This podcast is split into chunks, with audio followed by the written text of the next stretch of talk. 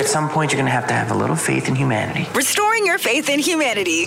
Oh, you've renewed our hope and faith in humanity. Here's Brew with All The Feels. Wow. I would love to hear your good news in your life. one eight eight eight, nine seven zero, four two seven eight. Let me know so I can shout you out for All The Feels.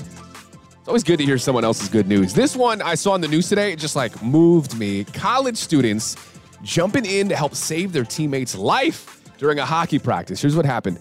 Um, in Plattsburgh, New York, a student experienced a life-threatening incident when she suddenly lost consciousness on the ice. Her teammates jumped in, three of them, suspected a seizure. They performed C P R when they couldn't find a pulse.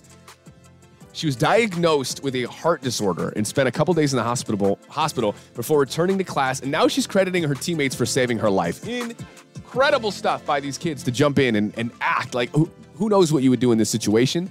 Everyone always talks about college for like, you know, oh, whatever, it's party, it's a lifestyle. You also make relationships for lifetime. And obviously, this bonded them for life after uh, saving their classmate. It's giving us all the feels. Let's wrap with a quote. Making someone feel seen, heard, and understood is the loudest way to love them.